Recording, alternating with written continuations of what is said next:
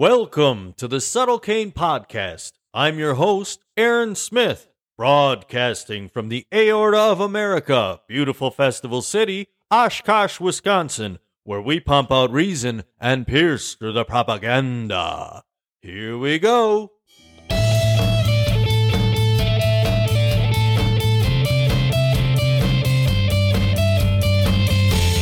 So, who am I?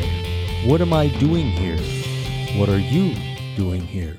Well, hopefully, you're looking for a place where open discussion and thoughtful contemplation are not only welcome, but encouraged. We're going to engage in some conversations about a variety of topics. There will be some interviews, some monologues, and likely some borderline incoherent rambling. We will try to limit that. We're going to evaluate information and evidence, and we will attempt to weigh it all impartially. The goal of this show is not to provide you with conclusions, but rather questions and resources. Let's get into episode one Sift and Winnow. Remember that first day of class, the nervous tension, wondering what to expect. Have you ever had a professor or a teacher that sparked your mind in an unexpected way? Maybe caused you to shift your paradigm a little. I have. A rumpled professor enters the classroom from an adjoining office and pushes play on a ginormous boombox. Out pour the sounds of the melodic Jefferson airplane and the song White Rabbit. One pill makes you larger, the other pill makes you small, and the ones that mother give you don't do anything at all. And on it went. At the end of the song, the professor pushed the stop button. He smiled and pointed to the board behind him. You have your first assignment, he said. Well, I thought that was a little cheeky, considering it was the first 10 minutes of class, and he hadn't even introduced himself yet. But there we were. And the assignment was to memorize a plaque that was in the foyer of the UW Sheboygan campus I was attending. The plaque was from an 1894 Board of Regents meeting, and it read as such Whatever it may be which trammel inquiry elsewhere, we believe that the great state university of Wisconsin should ever encourage that continual and fearless sifting and winnowing by which alone the truth can be found. I found that to be a rather profound statement. Let's just go over it real quick again. Whatever it may be which trammel inquiry elsewhere, whatever's happening anywhere else that is impeding inquiry. We believe that the great state university of Wisconsin should ever encourage that continual, and get this, fearless sifting and winnowing by which alone the truth can be found. Sifting and winnowing, a bit of an archaic agricultural term. It was used to describe the process where you would take wheat from the field you would sift it. You would winnow it. You would let the wind blow away the chaff. And you would keep the wheat germ, what you were really after. The idea that sifting and winnowing through all the evidence to find truth is, well, at least should be, a sacred idea in academia. In life, we need to sift and winnow through all the evidence. We need to remove all the garbage and just keep the truth. Well, how can you do that? How can you do that if you don't have all the evidence? If there are questions that you are not allowed to ask? If there are people you are not allowed to listen to? Let me tell you, it doesn't happen. We will always have a limit to the good information that we have.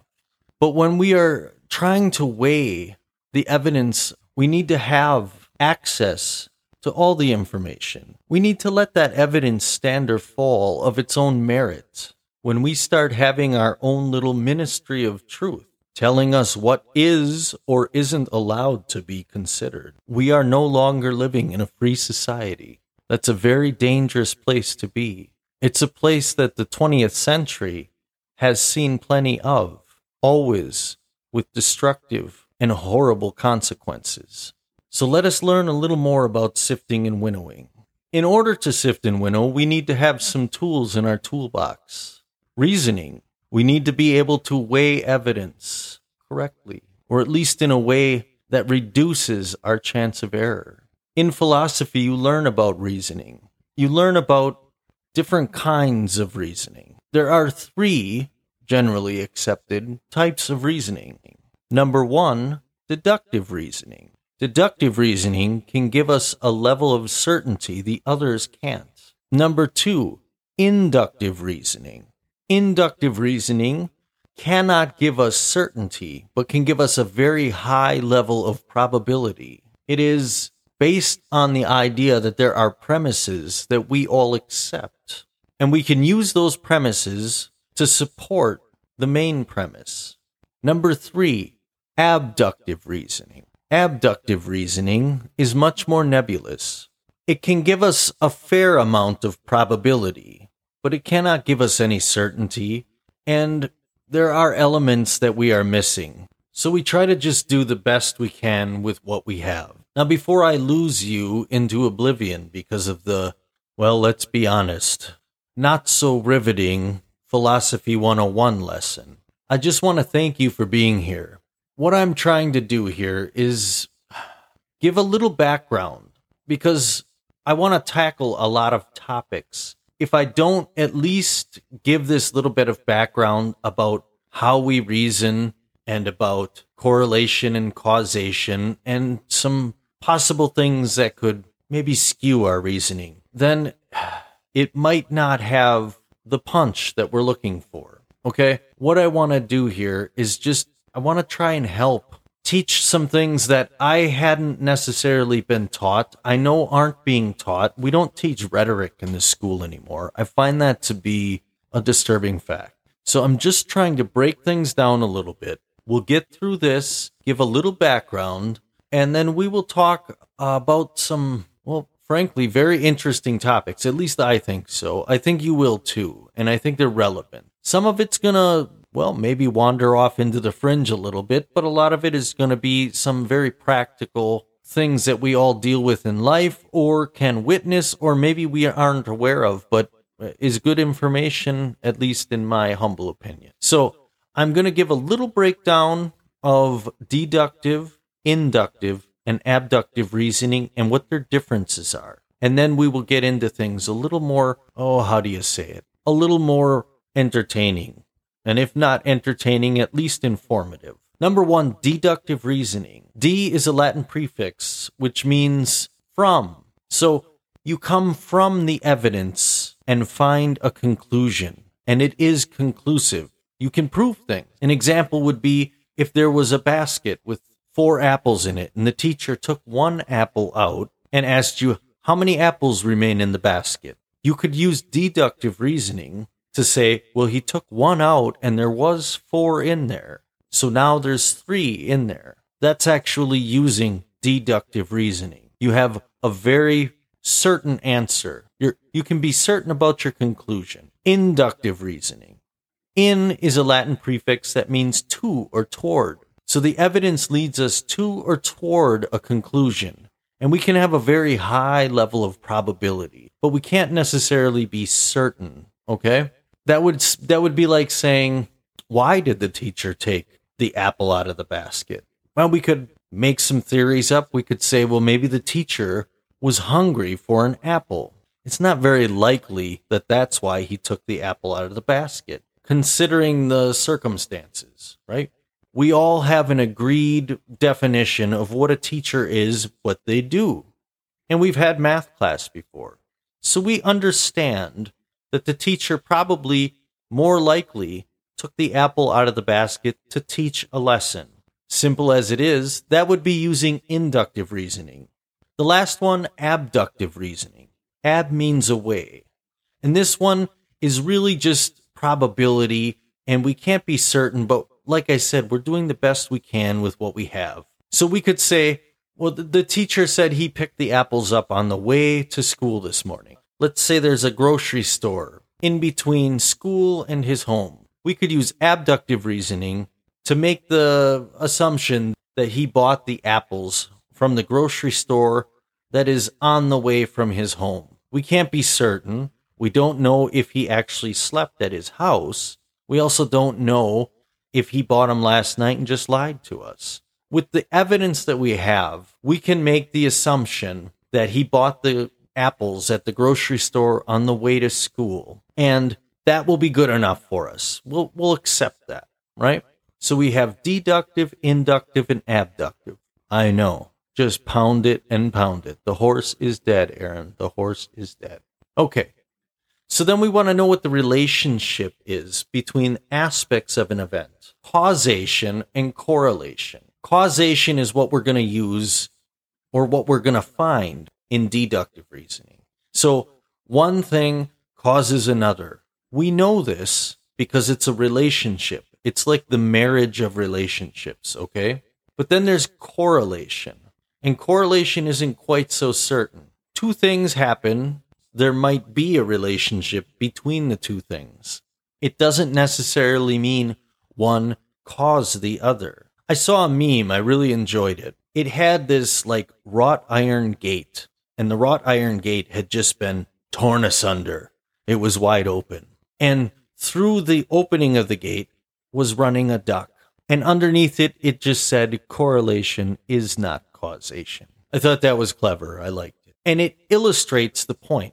We don't believe that the duck has some kind of crazy magneto powers and tore the gate asunder. We realize that something else probably tore the gate asunder and the duck is just running through it.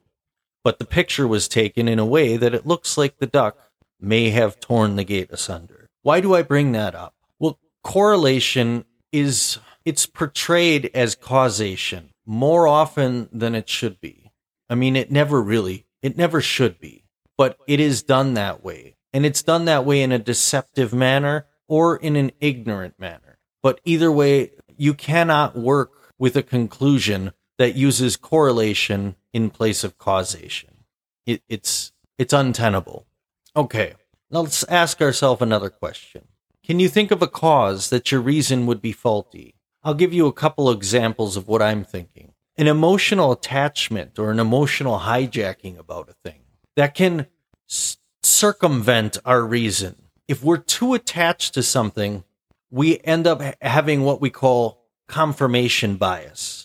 We have an attachment already with an outcome, a conclusion that we want to see. And because we want to see that conclusion, we look specifically for evidence that provides us the sense that we are right. And obviously, there's a lot of that going on in the world. I am guilty of it. We all are guilty of it. We have to check ourselves constantly and make sure that we're not just looking for the answers we want. We need to sift and winnow through that evidence. And we need to do it in a way that we can stand back, take the emotion away, and just try and see things as they are try to sever those emotional attachments to conclusions. Another thing that can go wrong is a deficit in our knowledge base. That can be fixed. That's where we might think that we know what we're looking at, but because we don't really understand what we're looking at, we're not able to really come up with an accurate assessment, okay? Now that that is a real thing. Having a deficit in your knowledge base and having that affect your reasoning that's a thing that happens. It's something we have to be on guard for, and we need to be aware of it. Unfortunately, that's also something that technocrats use. Technocrats, we can get into that at, an, at a later date. But people who believe that experts are the only ones who can know anything, all right?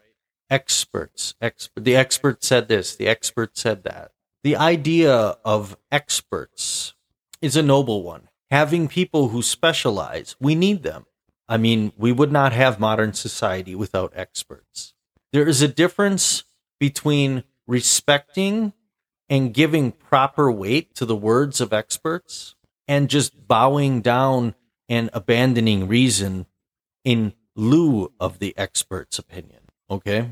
And what we want to do is we want to be able to look at the evidence, weigh what the experts are saying, but we also we want to trust our own eyes and we want to educate ourselves in a way that we can at least think about a thing in a critical manner to make decisions, okay? And there's of course unreliable sources, right? Experts or so-called experts can be very unreliable sources. I think we see a lot of that in the world. We have politicians for political power, corporations for money, activists, religious leaders, scientism, the worship of science as a religion rather than just using the scientific process, okay, or scientific methods. We have cultural biases. We have religious biases. We have political biases. We have to always be testing ourselves. We have to always be looking for the motivations that we have, but not only the motivations we have, but the motivations that other people have for telling us what they're telling us. Okay? Oh, the experts. One thing I want to do here with this podcast is I want to operate under the value for value system. And that's what we're going to do. What does that mean? Well, that means in a free and open discussion, there is no place for advertising. Now, that's my opinion. It is something that I truly believe. You know, John C. Dvorak and Adam Curry of the No Agenda podcast, and Basil and Gonz of the Canary Cry News Talk podcast, they operate under this value for value system. I heard that, and when it was explained to me, I thought, you know what? I really, I get that.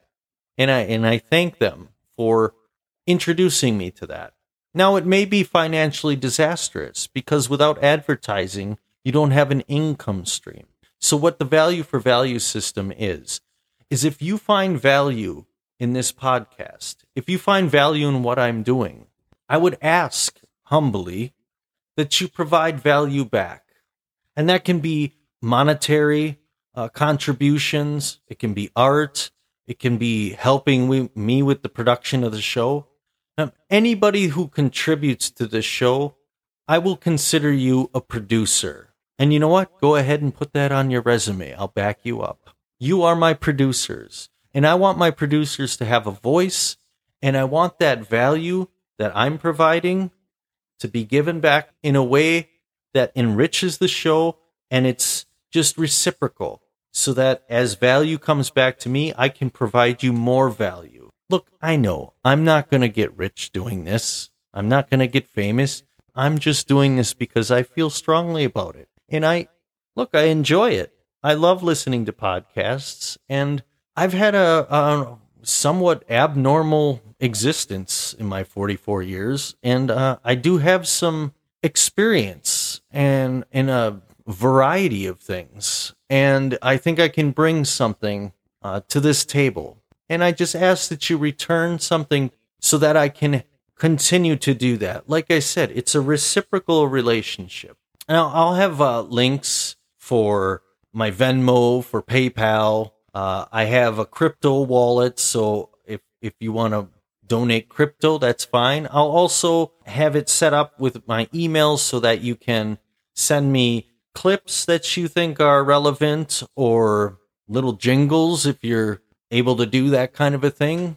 Artwork is great too. I love art, music, all of it. And you know what? If I can uh, help somebody else out, I'll help you out and get you some exposure. Look, I really appreciate you taking the time to sit and listen to this. I know that this first one, as I explained earlier, it might be a little dry, but it is that way because, like I said, I want us to learn to sift and winnow. All right? Let's use our deductive, inductive, and abductive reasoning to work through some issues, to think about some topics. Let us continually and fearlessly ask questions, and let's do it together. For all of you listening, you are valued, you are loved, and you are worthy. God bless, and good night.